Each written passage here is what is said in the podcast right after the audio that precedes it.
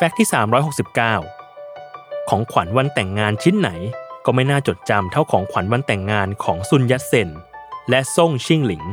ในวันที่ 25 ตุลาคม คศ 1915 โดยทั้งคู่เลือกจัดงานแต่งงานเล็กๆ แบบเรียบง่าย แต่สิ่งที่น่าตื่นตาตื่นใจยิ่งกว่า คือของขวัญวันแต่งงานที่เจ้าบ่าวให้กับเจ้าสาว หลายคนมองว่า คงเป็นแหวนแต่งงานล้ำค่า แต่เปล่าเลย มันคือปืนสั้น ที่ภายในบรรจุกระสุนไว้ถึง 20 นัดด้วยกัน โดยซุนยัตเซนกล่าวว่า กระสุนทั้ง 19 นัด เตรียมไว้ให้ศัตรู ส่วนอีกหนึ่งนัด เตรียมไว้ให้ตัวเขาเอง ยามเจอเหตุการณ์หน้าสิวหน้าขวาน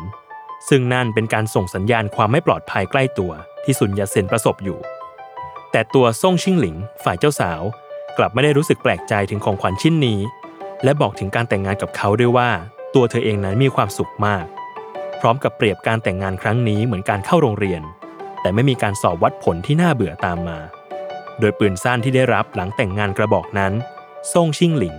ทำหน้าที่เก็บรักษาปืนเอาไว้เป็นอย่างดี ตราบชั่วชีวิตของผู้หญิงคนนี้จะทำได้ จนเธอสิ้นลมหายใจไปในที่สุด